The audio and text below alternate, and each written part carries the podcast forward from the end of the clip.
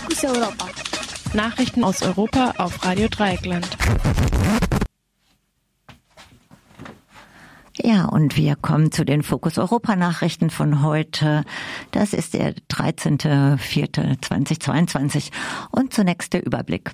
Türkei. Zwei Häftlinge sollen aufgrund von Misshandlungen Selbstmord begangen haben.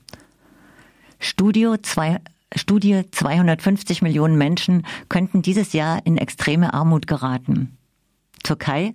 Zahlreiche Festnahmen wegen Unterstützung des Kampfes gegen den IS Chemiewaffenbehörde besorgt wegen möglichem Chemiewaffeneinsatz in Mariupol. Trotz drei Wochen Ausgangssperre steigt die Anzahl der Corona-Fälle in Shanghai. Und nun zu den einzelnen Themen. Türkei. Zwei Häftlinge sollen aufgrund von Misshandlungen Selbstmord begangen haben. Nach Angaben des türkischen Menschenrechtsvereins IHD sind am Montag zwei Häftlinge aus dem Gefängnis Silivri nach ihrer Einlieferung in ein Krankenhaus gestorben. Insgesamt sollen acht Häftlinge bei einem Zählappell am 6. April schwer geschlagen worden sein.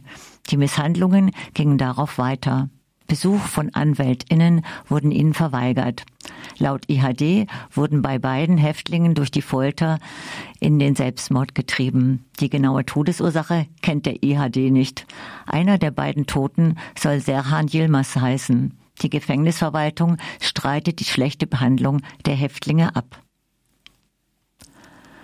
Silivri ist ein Spezialgefängnis, in dem besonders viele politische Häftlinge einsitzen. Zu den Häftlingen in Silivri gehören auch der kurdische Politiker Selahattin Demirtas und der bekannte Mäzen Osman Kavala. Der Europäische Gerichtshof für Menschenrechte hat mehrfach sowohl die Freilassung von Demirtas als auch von Kavala gefordert. Für Kavala, dem vorgeworfen wird, die Gezi-Proteste organisiert zu haben, hatte sich auch der Europarat eingesetzt. Die Türkei hat die Freilassung sowohl von Demirtas als auch von Kavala mehrfach mit juristischen Tricks verhindert. Gegen Kavala wurde innerhalb von Stunden eine völlig neue Anklage ersonnen. Studie. 250 Millionen Menschen könnten dieses Jahr in extreme Armut geraten. Laut einer Studie der Hilfsorganisation Oxfam könnten dieses Jahr über 250 Millionen Menschen unter die Grenze extremer Armut abrutschen. Die Grenze wird ab einem täglichen Einkommen von weniger als 1,90 Dollar definiert. Insgesamt würden sich damit weltweit 860 Millionen Menschen unterhalb dieser Schwelle befinden.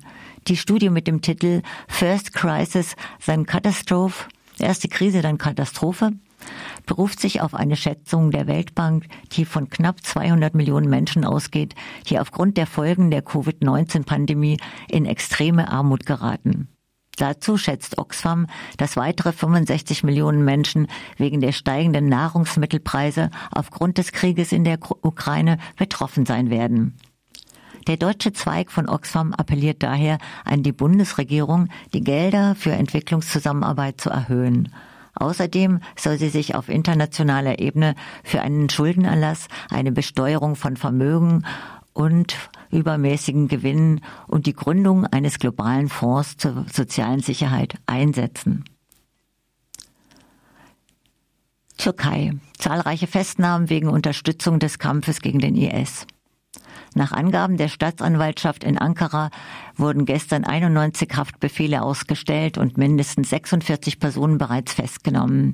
Ihnen wird Finanzierung einer terroristischen Organisation bzw. Mitgliedschaft bewaffneten Terrororganisationen vorgeworfen. Nach dem türkischen Antiterrorgesetz gibt es sowohl bewaffnete als auch unbewaffnete Terrororganisationen. Unter den Betroffenen befinden sich auch ehemalige kurdische Bürgermeister bzw. Bürgermeisterinnen. Sie sollen im Herbst 2014 die Verteidigung der Stadt Kobane an der syrisch-türkischen Grenze finanziell unterstützt haben. Kobane wurde von einer mehrheitlich kurdischen Miliz gegen die Terrororganisation Islamischer Staat verteidigt.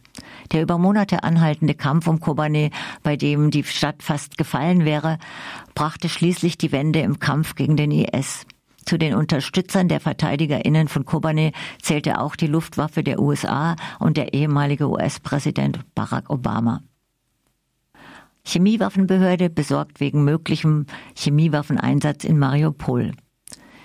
Die internationale Chemiewaffenkontrollbehörde OPCW hat sich wegen Berichten über einen möglichen Chemiewaffeneinsatz in der noch immer umkämpften ukrainischen Stadt Mariupol besorgt geäußert. Nach Angaben der Verteidiger von Mariupol hatten berichtet, eine Drohne hätte eine chemische Substanz abgeworfen. Darauf bekamen Menschen Atembeschwerden und andere Beschwerden. Aber auch die ukrainische Regierung spricht bisher nur von einem Verdacht auf den Einsatz chemischer Waffen. Von der BBC befragte Experten sagten, die einzelnen Symptome seien zusammen nicht charakteristisch für übliche chemische Waffen. Der Verdacht ginge eher in die Richtung von Tränengas, das vermutlich mit einer weiteren chemischen Substanz angereichert wurde. Die Grenze zwischen Tränengas und chemischen Waffen ist indessen fließend. Im Vietnamkrieg starben hunderte Menschen, als die US-Armee zur Bekämpfung des Vietcong CS-Gas in Tunnelsysteme einleitete. Das gleiche CS-Gas wurde in Deutschland von der Polizei zum Beispiel bei Auseinandersetzungen um AKWs eingesetzt. Die OPCW weist darauf hin, dass jede giftige Chemikalie, die absichtlich eingesetzt wird, um zum Tode zu führen oder Menschen oder Tiere zeitweise handlungsfähig zu machen oder ihnen dauerhaft Schaden zufüge, gegen die Konvention gegen Chemiewaffen verstoßen würde. Vor dem Vorfall hatte ein Anführer der von Russland unterstützten sogenannten Separatisten selbst den Einsatz von Chemiewaffen gegen die Verteidiger von Mariupol vorgeschlagen. In der Stadt wird offenbar weiter gekämpft. In der Nacht sollen Teile von Mariupol bombardiert worden sein. Die ukrainische Seite schätzt 22.000 Todesopfer in Mariupol. Es gibt keine Möglichkeit, solche Angaben zu überprüfen. Bilder aus der Stadt zeigen aber sehr große Zerstörungen. Trotz Ausgangssperre steigt die Anzahl der Corona-Fälle in Shanghai. Trotz des langen und sehr harten Lockdowns wurde in Shanghai ein neuer Rekord an Corona-Infektionen gemeldet. Was aus angekündigten Lockerungen wird daher unklar. Ohnehin waren Lockerungen in dieser Woche zwar versprochen worden, aber ohne spezifische Angaben. Bilder aus sozialen Medien, die von der Zäsur nicht rechtzeitig gelöscht wurden, zeigen Proteste in der 26 Millionen Metropole. Offenbar müssen viele Menschen hungern und haben keinen Zugang zu dringend benötigten medizinischen Versorgungen. Es ist im Prinzip nicht einmal erlaubt, im Hof Luft zu schnappen. Das waren die Fokus Europa Nachrichten von heute, dem 13. April 2022, geschrieben von unserem Kollegen Jan. Vielen Dank.